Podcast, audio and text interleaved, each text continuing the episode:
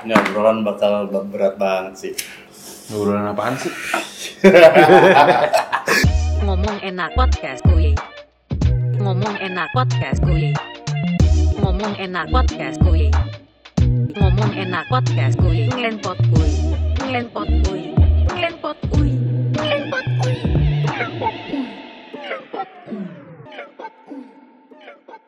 Ini sama yang udah banyak banget di video gue nih.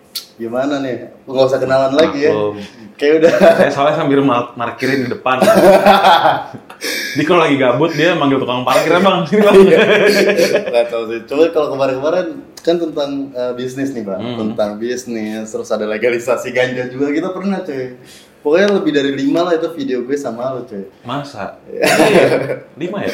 Lima lebih. Keren juga. Tapi gue ini sih kayak eh, keren banget nih Bang Jo kan nemenin gue di saat terpuruk nih.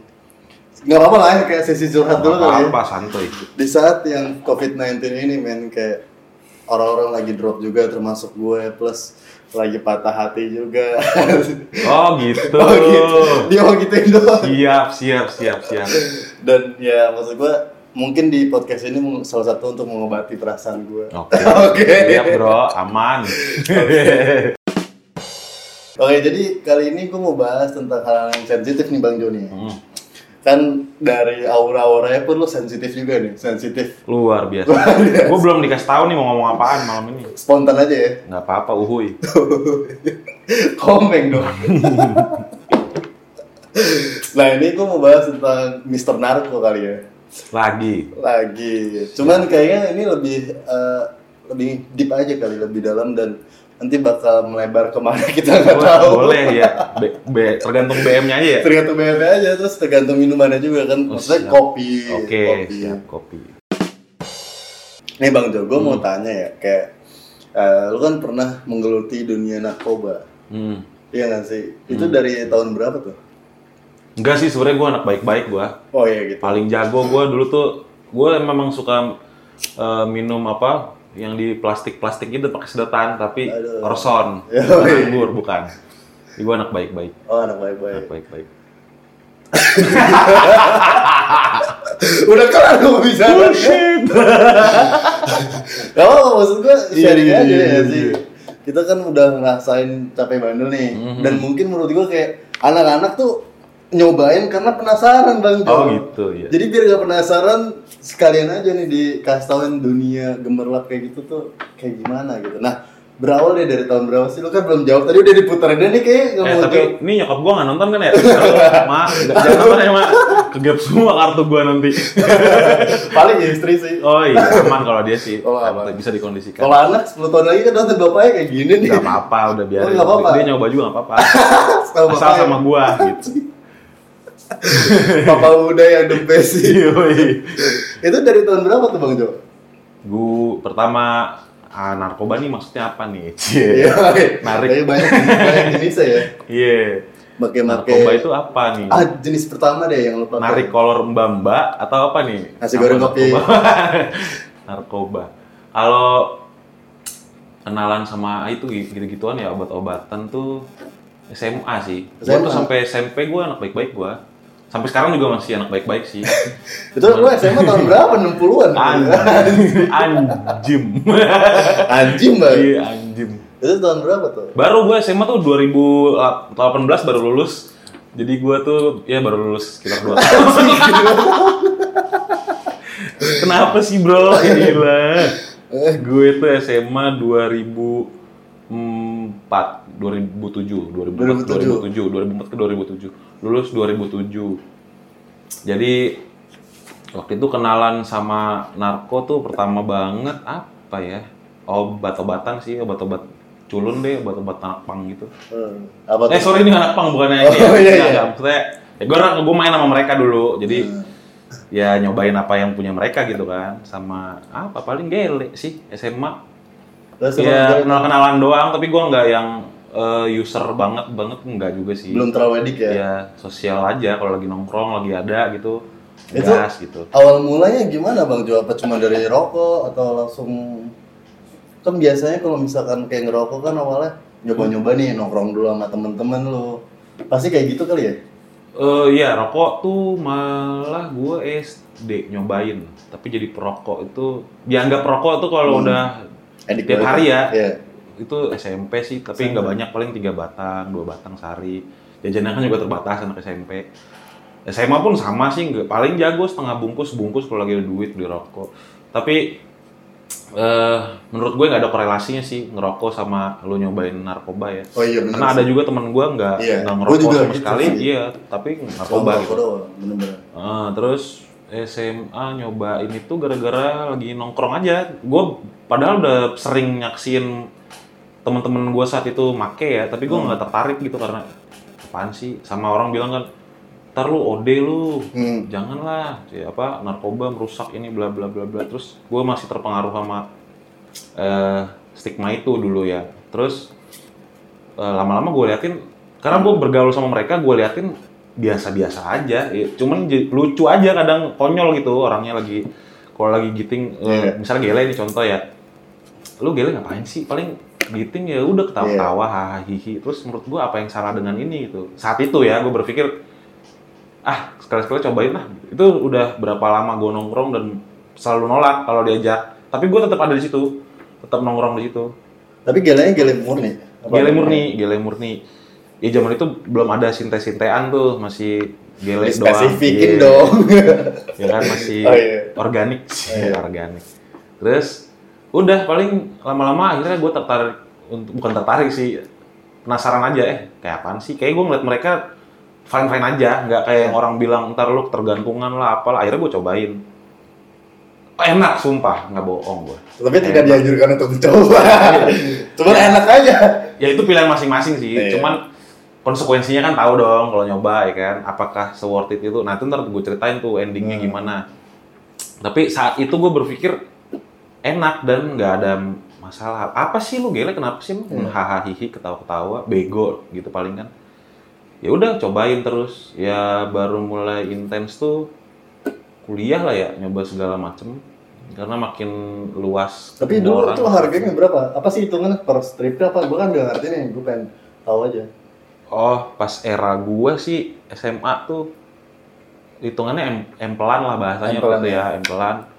Eh karena kita ekonomis nih anak SMA paling Iya. beli satu empel itu 15.000 jadi 4 atau jadi 5 linting lah. Kurang lebih.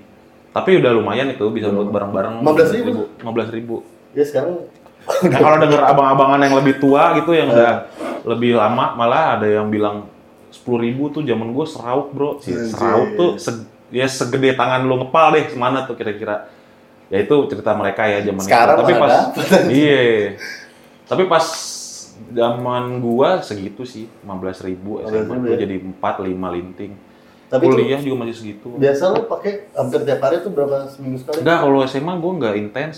Ya tadi sosial aja, lagi nongkrong. Kalau ada dan nggak pernah nyari. Jadi kalau orang bilang, wah ntar lu adik adiksi lu ketagihan bla bla bla enggak juga, biasa-biasa aja. Terus eh lebih adiksinya tuh gara-gara ini sih. Gara-gara enak sih.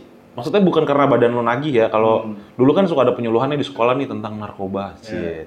Nanti kamu akan ketagihan. Terus kalau kamu kena eh badan kamu akan minta terus, kamu akan sakit. Kalau lagi nggak pakai ada istilah sakau segala macam. Ternyata begitu kenalan enggak.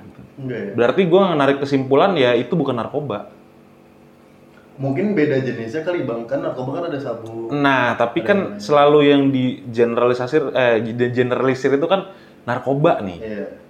dengan segala macam apa pun itu turunannya lah atau yang termasuk dalam golongan itu ternyata nggak semuanya begitu kok gue jadi kayak ngajarin lu biar nyoba Nggak ya apa.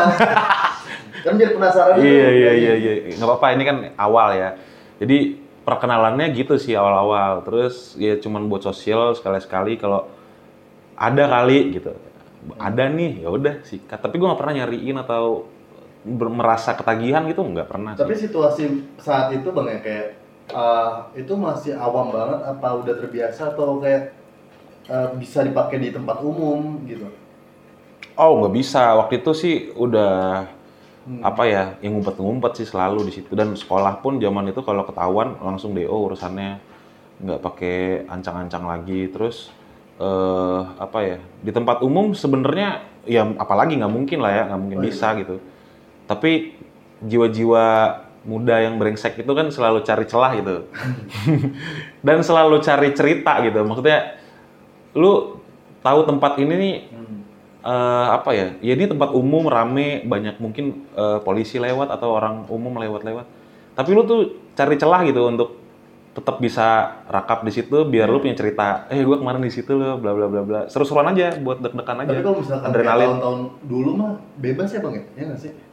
Bener-bener kayak di tempat umum tuh nggak apa-apa. gua pernah ketemu sama jadi gue diajak sama ada sepupu gua nongkrong di tempat abang-abangannya ya sepupu gue itu aja udah beda sekitar 12 tahun kali sama gue ya terus abang-abangannya itu udah tua deh maksudnya sumuran bokap gua mungkin Iya. Gondrong gitu sepantat ubanan semua. Terus jadi dia kayak hipis banget. Dia tinggal di satu eh, bikin bedeng gitu. Di dia jagain tanah orang satu bedeng. Nggak ada listrik. Zaman itu udah dunia mana sih lu nggak ada listrik? Dan itu di pinggiran Jakarta sedikit lah daerah Cinere gitu. Itu tiap hari rakap anak istri tinggal di situ dan dia linting depan bininya tuh santai aja. Terus gue kan shock ya biasa kita ngumpet-ngumpet sama temen-temen terus dia nanya sama gue eh dek cie manggilnya dek lagi. Dek itu kamu pertama kali tahu-tahu gitu kapan? Baru om. Pas SMA lah paling. Itu waktu itu gue udah kuliah. Hmm. terus SMA lah. Itu juga cuma sekali sekali gitu. terus gue tanya om kalau om kapan om mulai doyan ginian? Saya inget banget nih. Langsung dongeng ya kan? Dongeng. Kayak lu lagi nongkrong sama kakek lu terus didongengin gitu. Tapi dongengnya beda. dongeng asik tapi saya inget banget nih pertama kali saya kenal ganja itu tahun 63 anjim. 63 coy. Gila itu 63 gue direncanainnya belum bapak gue bapak gue tuh kayak baru 2 tahun atau 3 tahun kali umurnya. Masih me, ya ilah masih jalan aja masih susah gitu. Dia udah gele kan zaman itu. Terus dia bilang zaman itu eh ya belum dianggap apa ya narkotika atau apa belum ada di undang-undang gitu. Jadi di tempat umum pun lu bebas. Bahkan dia cerita eh, kalau sekolah tuh naik bis itu bakar di belakang. Santai aja ya nggak ada yang karena orang nggak tahu itu apaan sih gitu zaman itu. Jadi ya gua nggak tahu lah mungkin kalau ada yang lebih tua-tua kan yang bisa sharing gitu. Tapi bakal ditutup dengan aku nggak bakal ya. Kayak gini. ya masing-masing kan di angkatannya masing-masing punya Iya. kebandelannya masing-masing Atau mungkin teman-teman yang anak-anak muda sekarang udah berani-berani banget. Oh iya dong, Eh, maksudnya sekarang era keterbukaan ya selama lu bisa eh, beres-beres aja gitu dalam hidup dan gue berani ngomong gini pede karena gue udah nggak gue clean, Iya. gue clean. Jadi lu mau tes sekarang pun gue pasti clean. Gue Nah, jamin 100%. Itu pas eh, SMA ya. Hmm. Terus lanjut pas kuliah. Kuliah, kuliah itu mulai intens, Hmm. mulai intens karena lingkaran gua kebetulan orang-orang begitu. Ya itu kayak hukum alam nih. Jadi lu saat lu brengsek, lu akan bergaul dengan orang brengsek. Sebenarnya narkoba nggak brengsek sih, tapi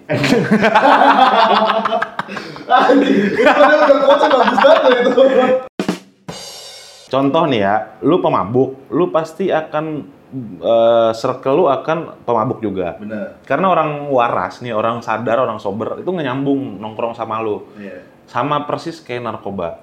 Saat lu narkoba, lu akan bergaul dengan teman-teman yang narkoba. Berbagai macam aliran. Mirip kayak band lah gitu ya. Terus eh di apa dikecilin lagi skupnya narkobanya apa nih? Hmm. Gele akan bermain dengan orang-orang yang gele doang atau apa aliran-aliran organik nih kan nggak mau kimia. Terus yang botian, boti doang mainnya. Sesekali mereka bersinggungan tukeran, Ci. Atau coba kita kawinin nih, gele ketemu boti gimana sih rasanya gitu. Tapi biasanya gitu. Jadi ya karena circle gue orang-orang itu dan gue gini bro dari dulu eh ini bisa jadi positif, bisa jadi negatif nih Hmm. gue tuh totalitas. Jadi kalau gue lagi suka satu hal, itu gue sampai dalam banget, sampai mentoknya gitu. Kalau belum mentok, gue nggak mau off.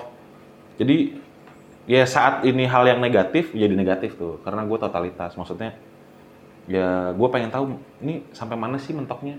Gele apa bisa bikin sampai lu nggak sadar atau apa gitu? Gue cobain gitu. Konsumsinya lumayan banyak dah, harian gitu.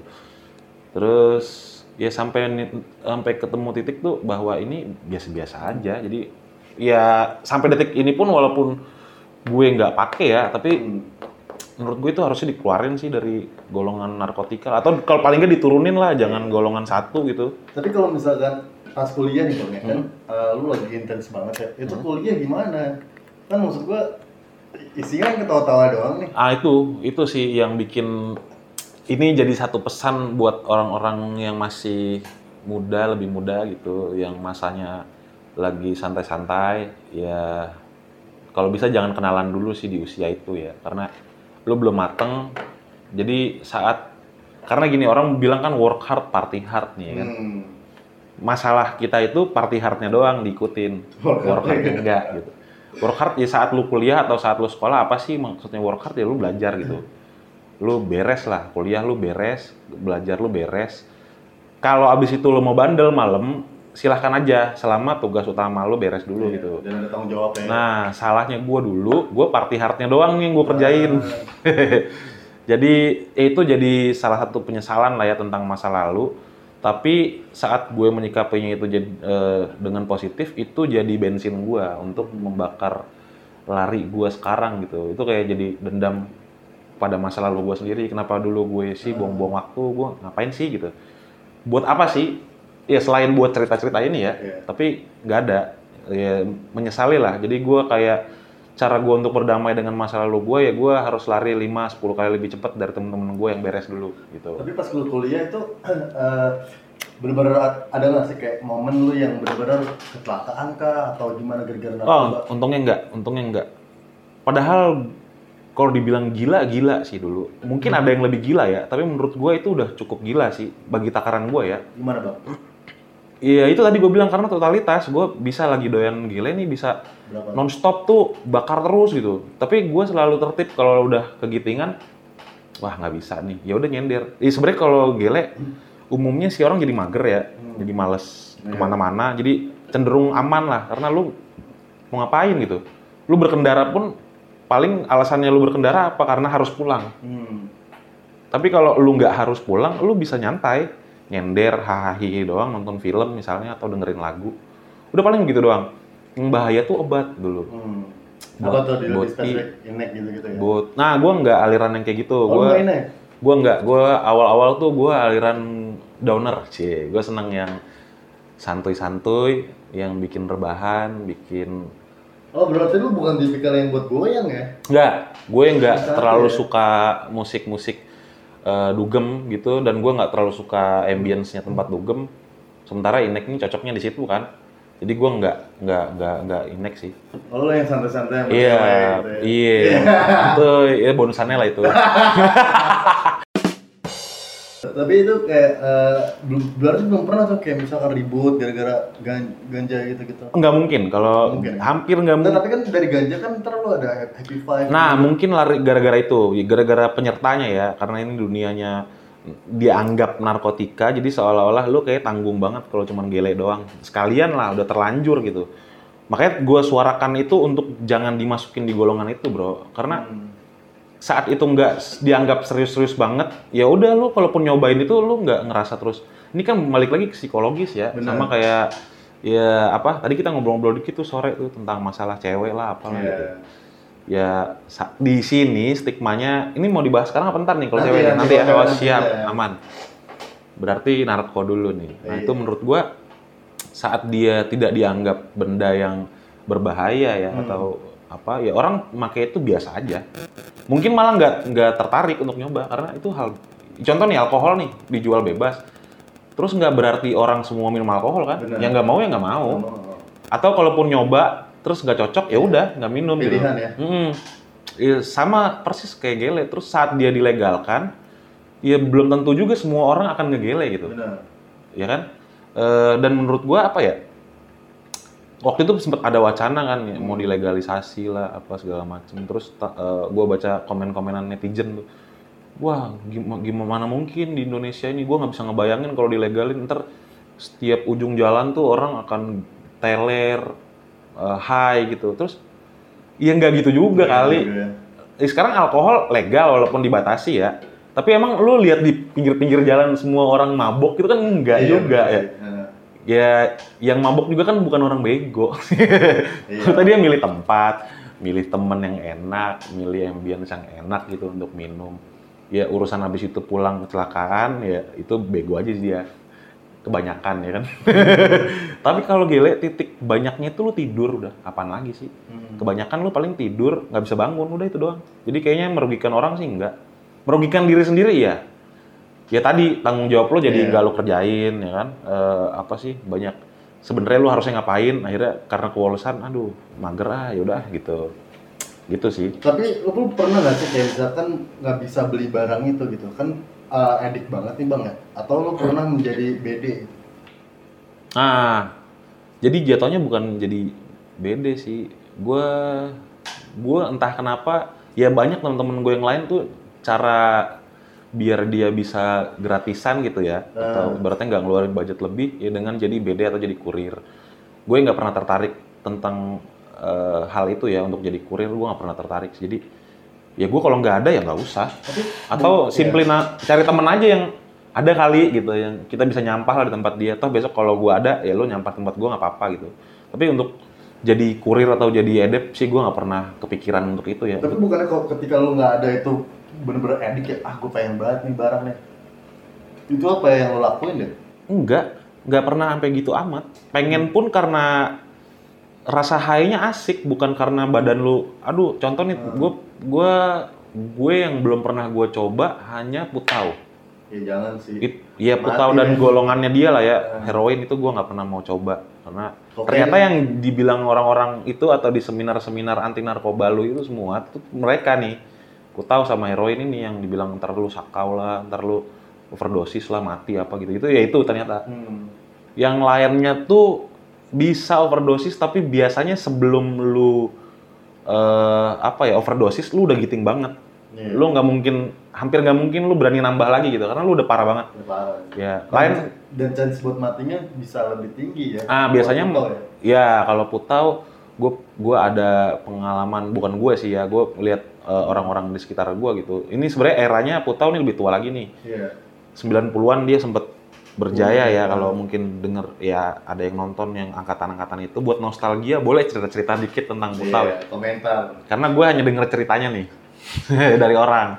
Jadi kurang lebih itu banyak banget cerita di mana-mana yang lu tadinya nongkrong bersepuluh, terus satu-satu hilang gitu kan, mati overdosis apa, si- sisa satu orang yang gigi lu udah pada habis, terus ngomong tuh udah nyeretnya permanen, udah eh iya bos, udah eh, itu udah permanen.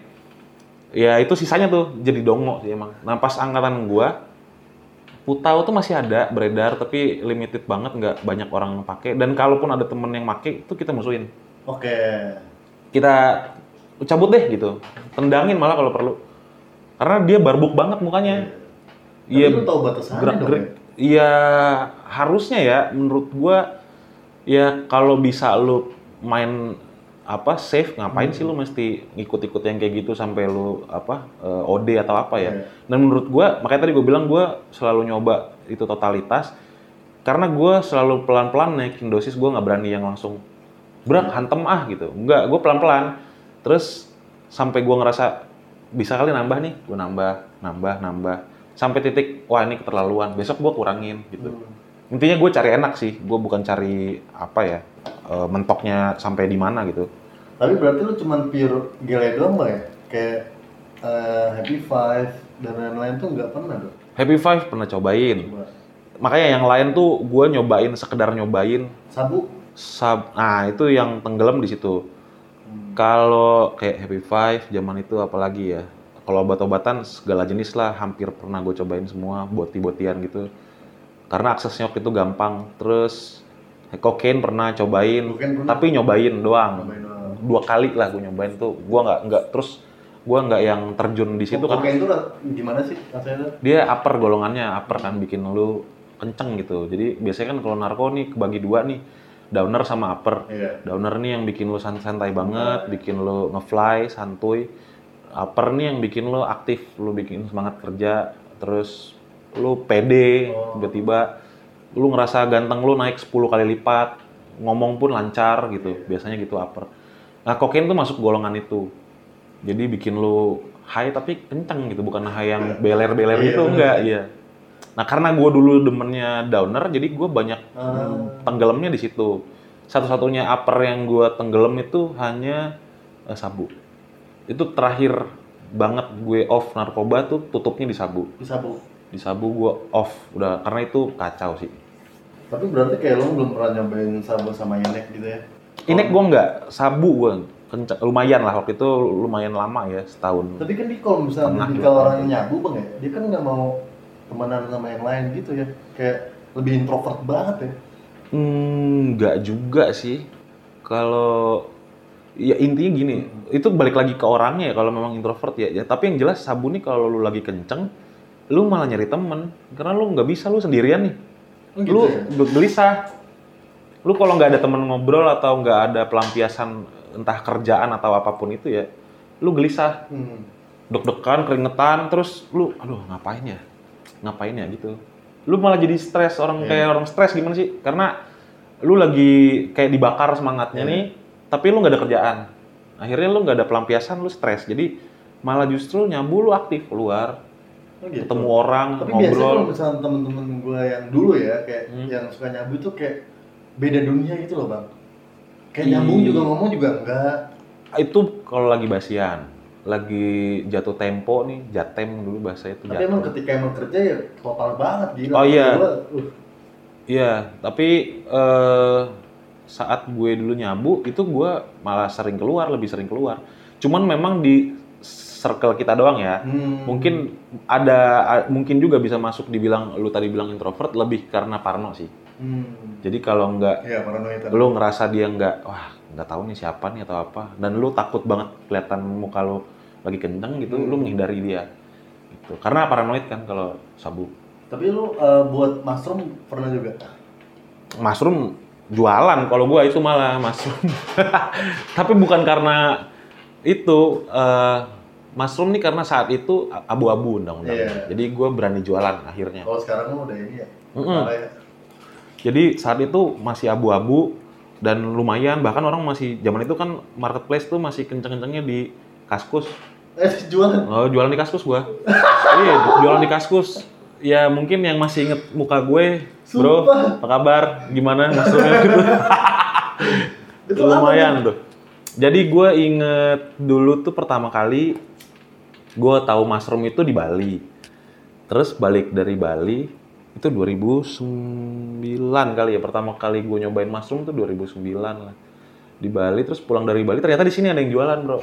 Ngapain lo ke Iya, Bali? inget banget gue nih anak Ibi anak Ibi lupa tapi namanya siapa. Hmm. itu dia mangkalnya di Mahakam.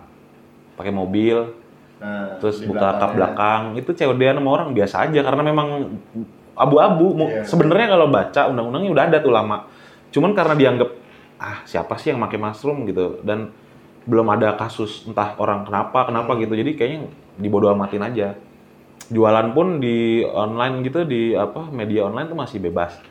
Terus satu ketika eh gue pernah beli nih sama anak ibi ini saat Hmm. terus gue itu paketan Bali tuh dulu masih kayak di Bali tuh lu beli sepuluh ribu apa lima belas ribu isinya kayak ada sekitar tujuh jamur lah ya Iya.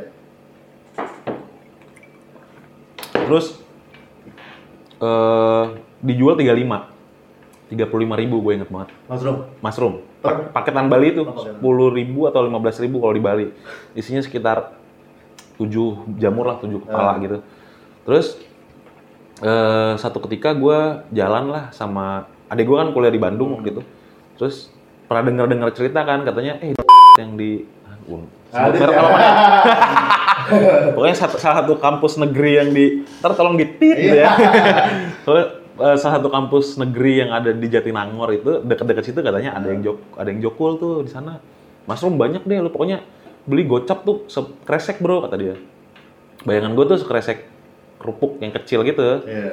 Ya paling bisa lah bertiga gitu kan. Iya. Cap. Terus, ah pas lagi gue ke Bandung nyamperin adik gue main nah habis itu eh katanya di Nangor ada yang jualan mushroom Hmm. coba deh cari-cari info temen lo ada kali anak Nangor oh ada bang oh, siap COD-an lah tuh Iya. COD-an di alun-alun Tanjung Sari Tanjung Sari, Sumedang, Sumedang. Halo, Sumedang.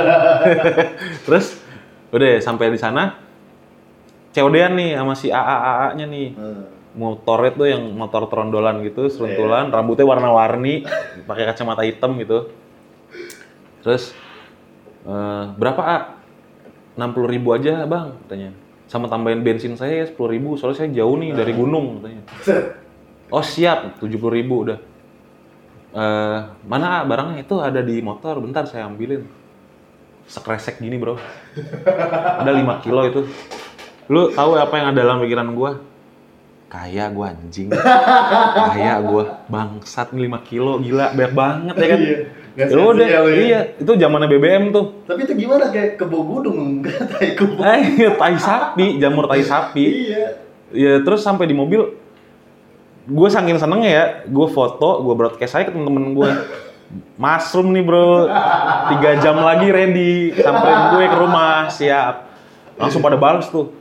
Berapa bro, berapa bro? Gocap aja. Gocap paketannya semana? Sesuka lu.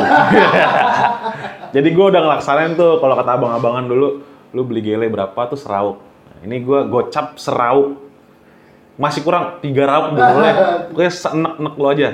Akhirnya datang lah temen gue tuh, berapa gelombang. Cuman dapat berapa ya, 200 ribu kali gocap. Berarti empat gelombang lah temen gue. Tapi itu masih sabar banget, karena mereka juga pas ngeliat shock. Ini serius nih, semau-mau gue, iya ambil aja. Yang ngambilnya juga dia naker gitu. Nih Iya. kalau kebanyakan nggak mungkin gila gue nih kan. Ya udah akhirnya ngambil. Abis itu reguler jualan jamur.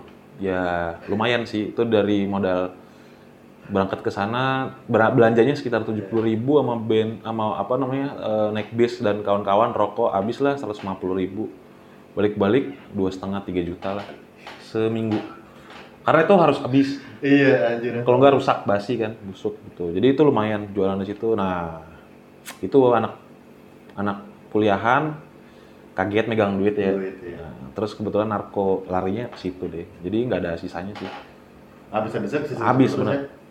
bener nah itu mushroom tuh menjelang gue kenal sabu tuh yang bahaya Tapi mushroom efeknya kayak gimana sih bang? Kalau gue temen gue pernah ya kayak cicak tuh baru-baru diliatin, terus kayak baru-baru nggak nggak jelas ya.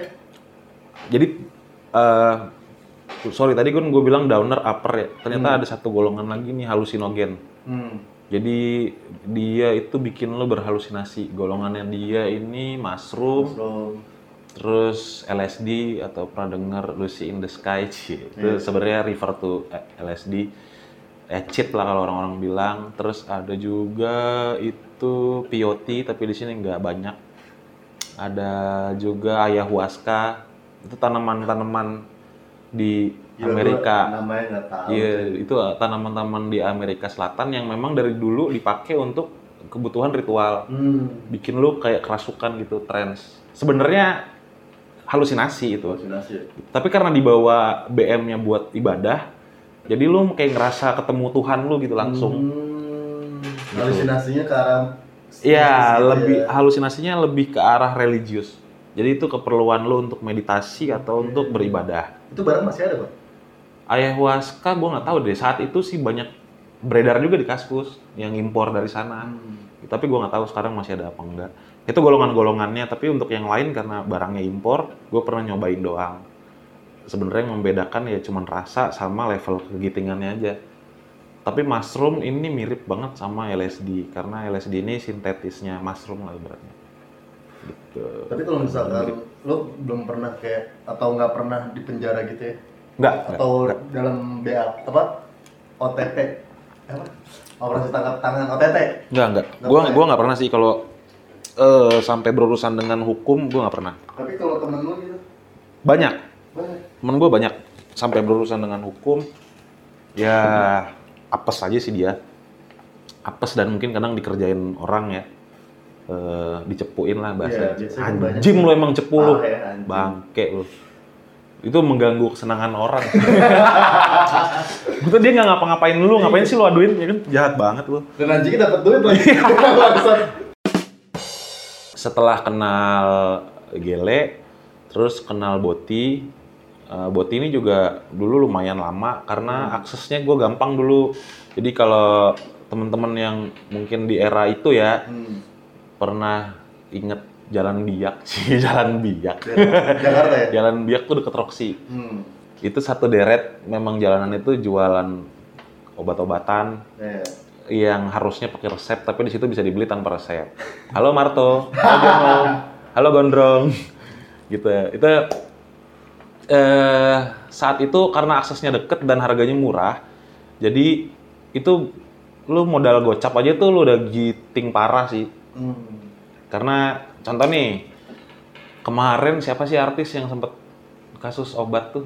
Eh, Rucinta Luna. To- Luna tuh Rick Lona. Reklona. Terus si Tora Sudiro, Sudiro. Dumalit. Dumile, cie, Dumile. Itu saat itu satu strip Dumolit itu 45.000. Dulu. Iya. Anjir. Rick Lona itu 40.000 apa 35 gitu. Sekarang Lebih murah dari berapa ratus ribu ya? Nggak tahu gua. tahu sih. Tapi gua pernah nanya beberapa tahun, 2 3 tahun lalu kali ya. Anak-anak baru-baru lulus SMA lah yang botian gitu. Dumolit saat itu dia bilang 45 pegocap satu butir. Satu butir anjing. Hmm. Satu strip berapa tuh? Iya, zaman itu masih 45.000 satu strip. Jadi lu patungan nih, Nah, ceban-ceban 20-20, ketemulah duit gocap, lu kebiak tuh giting parah, Bro. Wah, udah giting parah. Belum obat-obatan yang iya. eh ini sering masuk di ini juga kok apa di TV tuh ada yang digerebek apalah obatnya Eksimer tri gitu. trihexypenidil, terus ada lagi apa promaktil, banyak deh obat-obatan yang murah gitu yang Iya. Kayak eksimer trihex nih dulu Trihek. gopek, gopek sebutir. Hmm. Bahkan kalau udah kenal nih sama orangnya, lu beli ceban nih Bonus. dituang dari botol bro. Jadi bukan dihitungin butiran gitu, kan nuangnya di plastik clip yang biasa buat sabu tuh. Iya. Belum ceban nih pokoknya. Triheknya semuanya. Oh siap bro, dari botol nuanginnya. Kira-kira aja. Klip kasih. Itu tiga aja tuh udah kelar sih hidup lo. Udah giting parah. Kalau lagi nggak ada duit ya. Tapi biasanya kalau misalkan temen lu nih bang ya, yang biasa yang udah pernah meninggal nih almarhum gitu ya, Hmm. itu meninggal karena apa? Nggak ada sih kalau almarhum. Almarhum tuh ya zaman zamannya putau. Itu banyak sih. Hmm. Berarti bergelimpangan orang eh, OD tuh banyak ya zaman putau. Tapi kalau zamannya udah lebih santai kayak cuman gele doang, hampir dipastikan tidak mungkin orang sampai OD meninggal. Hmm. Kalaupun kecelakaan atau sampai meninggal itu biasanya Ada faktor ah, ada campuran lain atau ya tadi dia maksain pulang atau apa akhirnya kecelakaan. Tapi jarang banget. Kalau boti atau sabu nih sering Hmm, nih iya, sabu. kecelakaan, kencengan, Ini sambil nginek ya. Hmm, kencengan. Karena ada momennya tuh lu lagi kenceng terus lu tiba-tiba blank. Autopilot, bro. Lu nyetir atau apa tuh, lu autopilot. Lu nggak inget, tau-tau lu udah nabrak aja. Gitu. Makanya sabu sama inek tuh mau sempat dibuat mobil. Oh iya, bahaya. Karena, ngewe aja udah. Itu enak banget gue yang aduh, lama. gitu ah. ya.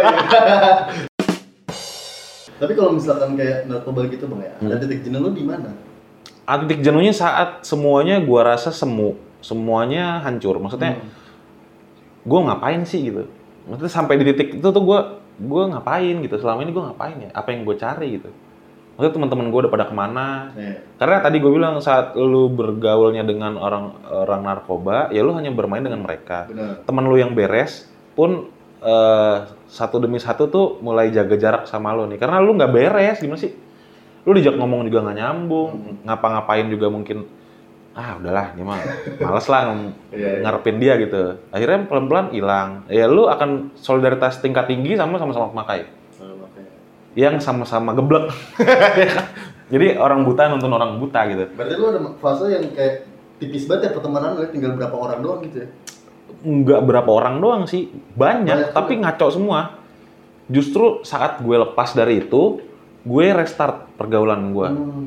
maksudnya gue gue nggak musuhin temen gue nggak tapi gue berusaha menjauh aja dari mereka karena itu fase rentan gue yang saat dikilik-kilik lagi Hmm.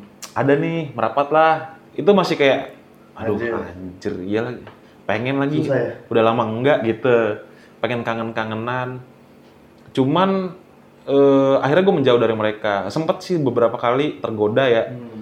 tapi entah kenapa ya karena gue udah lama agak lama sober 2-3 bulan gitu. Terus begitu kena lagi ini sabu nih. Jadi waktu itu terakhir banget tuh gue sabu. Udah sampai di titik yang wah kuliah gue hancur. Temen-temen gue udah pada nggak tahu ke mana. Terus sampai apa ya keuangan habis-habisan lah. Maksudnya ya gue dagangan mushroom saat itu nggak ada bekasnya bro. Kurang malah. Iya. karena dan gue ngerasa saat itu gue yang dibudakin di, ada di titik gue yang dikontrol sama dia bukan gue yang kontrol Hmm. substancesnya gitu. Maksudnya saat lu yang lain gele atau obat itu lu bisa kontrol. Udah gue udah off gitu. Kalau sabu enggak. Sabu Iya. ini bisa dibilang nagih atau sakau lebih karena saat lu di awal nih ya lu orang normal nih. Hmm. lu kena sabu. Kenceng bro. Lu semangat ngapain aja lu aktif gitu terus ada titik di mana nanti lu nyabu untuk lu normal. Jadi lu di titik normal nih pertama kali lu nyaba nyabu itu lu jadi manusia super nih. Iya. awal-awal. Kerjaan. lu ngerasa jadi superman. Nggak ada tidurnya kerjaan apa pun lu kerjain nongkrong di mana pun lu samperin gitu. Terus lu ngerasa brilian banget pinter semua pemikiran lu tuh wah gila kenapa nggak dari dulu gua mikir gini ya? Ya kayak lu jadi superhuman gitu tapi ada masanya nanti pelan-pelan lu drop drop drop drop drop sampai di titik bawah ini dan lu harus nyabu untuk jadi normal Hmm. lu nggak pernah lagi ngerasa di titik atas ini. Jadi kalau lu nggak nyabu, lu nggak normal. Lu jadi bangke, Tapi tidur sabu doang itu gitu. salah satu cara untuk kurus juga bang ya. Iya nih, lumayan nih. Badanku dulu tak begini. Berarti dulu kurus banget dong berarti. Kurus versi gua itu 70 kilo. Itu kuliah ya, itu tulang dada gua udah nyetok semua. Iya. Karena dari dulu kayaknya memang eh, tulang gua besar-besar jadi kurus pun gue masih 70 kilo. Itu tulang gua udah nyetok semua. Tulang dada tuh kalau angkat tangan gini tuh bergaris. Dan teman-teman Pipi semua colong. juga. Iya. Ketara banget berarti ya orang yang nyabu sama ini ya. Iya dan muka lu tuh ketarik bro, karena lu kenceng mulu kan. Gigi kadang bisa habis belakang tuh karena lu bawaannya pengen ngunyah gitu kan. Keberadu terus habis kayak gitu. Nah, ya itu nggak terlalu inilah ya berdampak. Cuman gua ngerasa kenapa gua harus stop tuh karena ya ini kalau gua terusin makin hancur Hmm. karena gua udah dibudakin dia gitu. Yang saat itu salahnya juga mungkin karena waktu itu punya duit ya. Hmm. Jadi Iya totalitas, gue dapat berapapun hari itu, gue langsung berangkat bel- belanja gitu, sementok-mentoknya. Bahkan ya sabu ini penyakitnya juga ini kurang terus, Iya. nggak ada cukupnya. Lu Jadi bisa berapa G waktu itu bang? oh ada satu momen itu gue nggak ngitungin G-nya lagi ya, tapi tiga hari gue nonstop. Itu nyangkut di ada salah satu tempat dulu yang dianggap angker di Jakarta Barat deket bantaran kali itu. Iya, yang nama-nama Batu Mulia gitu gangnya. itu kalau udah kenal orang dalam, ya lu kayak nongkrong gimana sih di jamu. Hmm. Jadi datang ke situ paling jajan cepet buat pembukaan Lu aja. berapa? Per G berapa? Per G itu masih dapet kalau yang eh, low grade ya 800 sampai 1,2. Yang bagus-bagus Itu tuh bisa 2 ya? juta gitu. Iya, 800 sampai 1,2. Terus eh, sprempian masih tiga setengah gitu. Kalau pahe-pahean masih gocap masih diladenin. Hmm. Sendiri datang nih belanja gocap masih diladenin. Sampai setengah tahun atau setahun kemudian tuh min- ada tulisannya minimal 100 ribu. Cara lu untuk ngejauh itu kan sebenarnya gue ada temen nih bang ya, Hmm. kayak dia pemakai uh, kelas berat gitu. Caranya kalau menurut dia kayak lu bener-bener puasin banget. Sampai di titik bener-bener lu jenuh banget. Nah itu, Gitu ya? eh gue sampai di situ, tapi bukan karena gue mau berhenti saat itu, karena gue seneng aja. Hmm. Dan otomatis gue ngerasa, wah ini udah nggak bener nih. Gue jadi dibudakin, terus paranoid, hidup gue nggak tenang. Ada orang lewat depan kosan gue aja nih kan biasanya gue Iya, tutup iya. hordeng tuh. Dia lebih ke ini ya, kayak curiga ya. Iya curigaan. Misalnya contoh nih, ada mobil polisi patroli lewat depan kosan. Itu padahal biasa Iya. aja patroli, cuma karena lihat lampunya tuh, "Ah, anjing ngapain nih? Atau sederhananya kayak Gitu. misalnya Iya. gue lewat kasu nih, tapi Hmm. kiranya ngambil barang. Ah, ngambil barang nggak, gue lebih parnonya tuh dicepuin. Jadi orang lewat depan kamar gue nih, set, terus balik lagi, itu gue langsung parno tuh. siapa nih? Ngapain nih? Gitu. Iya. padahal mungkin ya teman kosan mau mandi Iya. lewat kamar mandi balik lagi ke kamarnya kan. Cuman paranoid parah banget. Dan gue nggak nyaman hidup begitu ya. Masa dikit-dikit kita ketakutan sih? Iya jadi ya semuanya hancur terus lu parnoan melulu lihat-lihat melulu lu ketakutan gitu hidup penuh dengan ketakutan. Akhirnya gue pikir udah stop nih sampai sini stop tuh bener-bener gue tinggalin gue cabut dari kosan. Eh, karena dulu ada gosip-gosip juga katanya lu hati-hati ya lu orang suka keluar masuk kamar lu. Iya. dan kayaknya lu ada yang ngincer deh gitu. Ah. karena di ending-ending itu eh gue sampai bergaul sama oknum ya oknum aparat lah. Yang ternyata mereka juga banyak pakai gitu. Ya oknum sih ya walaupun ini. Tapi gue bergaul akrab dengan mereka gitu dan sering datang ke tempat gue masih pakai seragam gitu sama temen-temennya gue nggak diapain sih Ah. cuman kan gue mikir ya cepat atau Iya, lambat Cepat atau lambat. Hmm, ya entah lu atau lu suruh temen lu gitu untuk bulung gua. Karena waktu itu awal satu orang Hmm. itu kenal di komplek itu, terus bawa temen, bro ada temen gua nih mau numpang ekap tempat lu, Sabi ya? Oh Sabi bang, Hmm. siapa bang? Ada eh ya grupnya dia lah gitu intinya, sama-sama seragamnya sama. Eh, tapi satu orang doang kok. Oh ya udah santai bang, datang. Ya itu gue dapat gratisan. Ya awal-awal gratisan bro, lumayan ya kan. Oh itu ini kali dipancing ya. Bisa jadi. ya. Untungnya sih gue nggak sampai terjebak ya. Saat itu gue mikirnya dia memang cari sampingan, karena Hmm. karena aparat pun nggak segampang itu dapat akses ya ke situ, apalagi orang-orang anak-anak baru mungkin kan. Jadi abang-abangannya lah biasanya yang udah punya akses ke situ, yang ya korup lah ya, yang jahat lah gitu. Terus lama-lama nambah dua orang, besok datang tiga orang. Pernah lah sampai satu kamar gue kecil itu kosan isinya lima orang seragam semua. Anjir. Gue doang boxeran. What the fuck? itu itu bener-bener gue dalam hati gue anjing digulung nih gue kayak hari ini nih. Tapi mungkin lu asik lima ngapain? Iya bisa jadi ya asik tapi tetep kan parno bro. Gimana sih? Iya ini ngapain sih orang-orang ini? Maksudnya lo nggak bisa sewa hotel kah? Ngapain kayak gitu kan? Atau mungkin gini bang, kelihatan sorry itu saya kalau orang yang banyak duit kan kelihatan di keluarganya pasti kan di Ah bisa jadi mungkin itu mau ngincer mau cuma iya, kayak, bisa di kayak mau ngebaca dulu nih anak Iya. siapa sih ini gitu kan? Bisa dicuanin Iya. atau enggak? Atau minimal ya ini kan kosan deket kampus nih. Ya mungkin Iya. kanan kiri temen-temen lu siapa yang mau mandir tuh yang mungkin diincer. Ya kebetulan pas itu memang titik lagi gue down downnya karena semuanya hancur.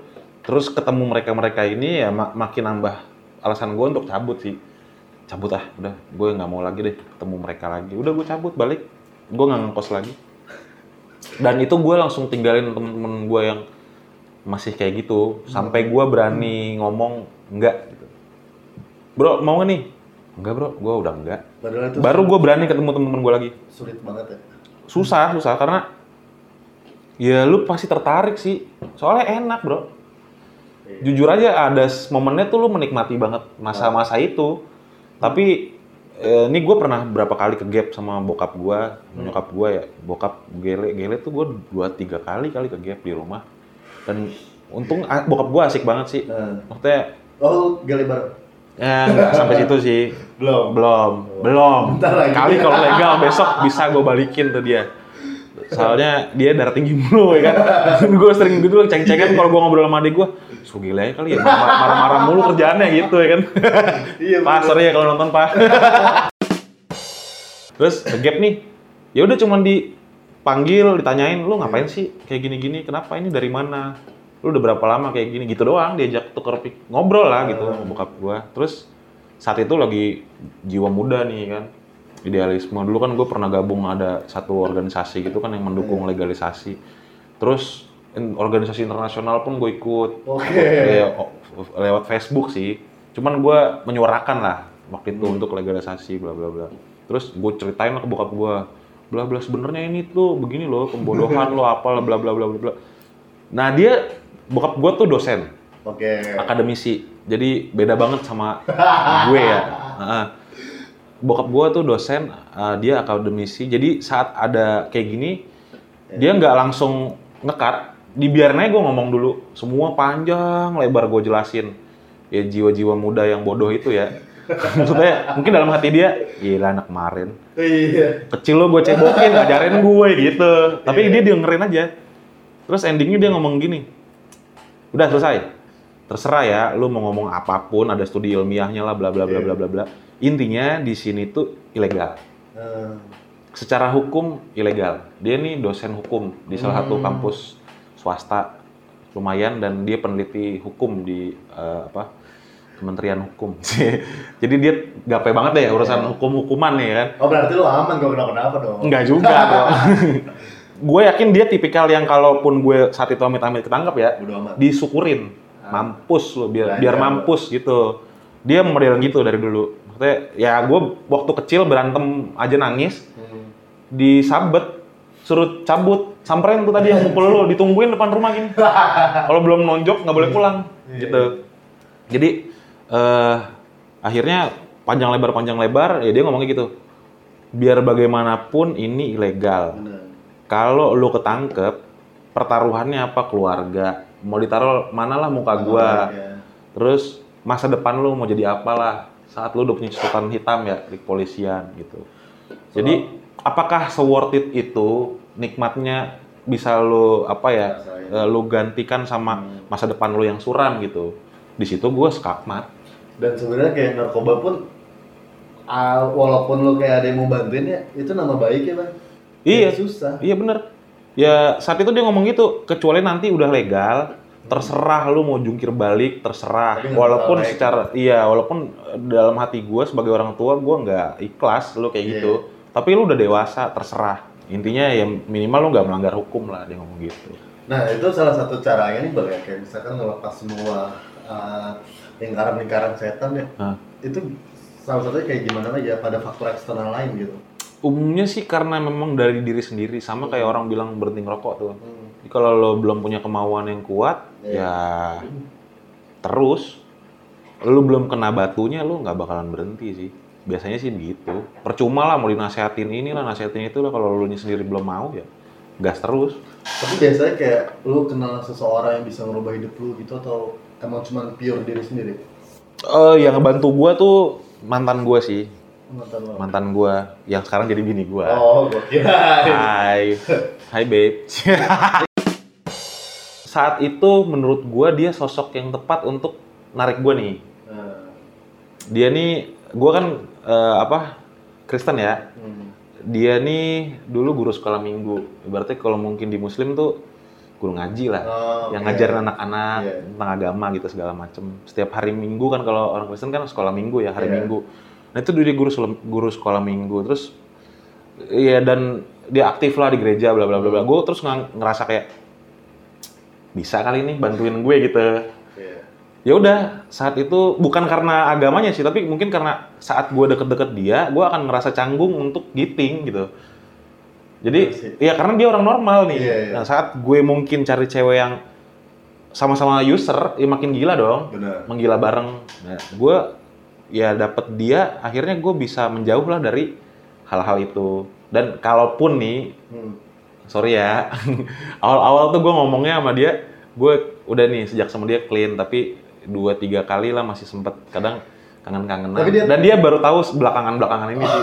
Brengsek lu waktu itu lo ngomongnya gini gini, gini. ya udah sih yang penting kan udah berhenti Iya. sekarang. Yang penting dapetin dulu. iya. Saat itu adalah dua tiga kali tuh gue masih bandel juga sih sekali-sekali.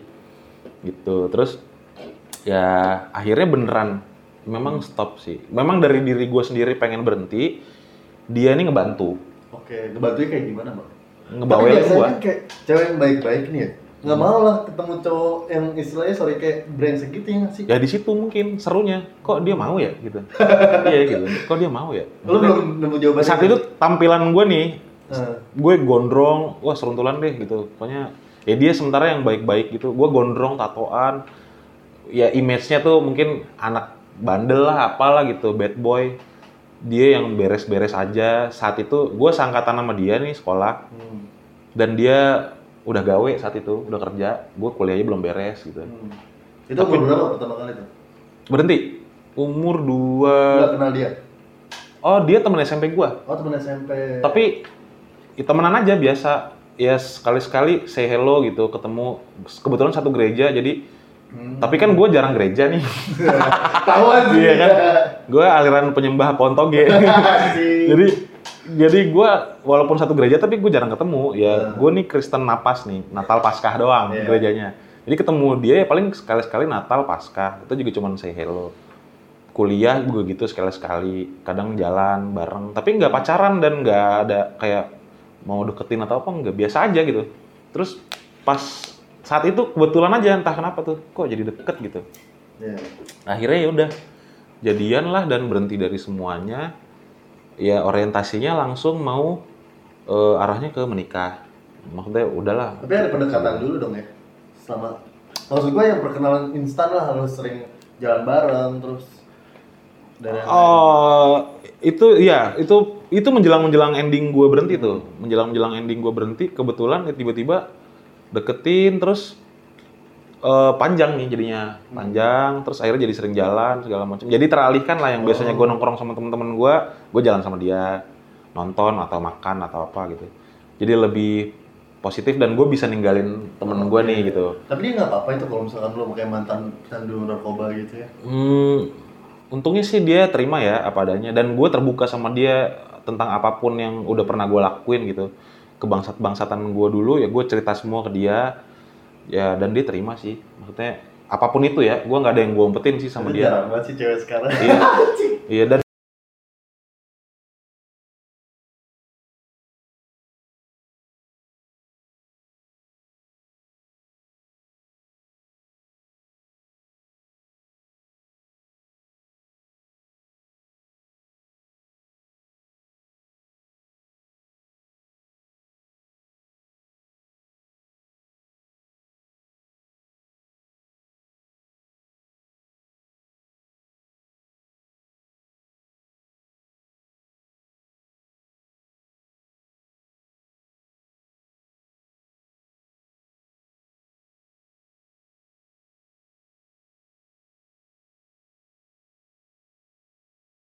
teman-teman gue ada yang masih juga dan gue masih sesekali bergaul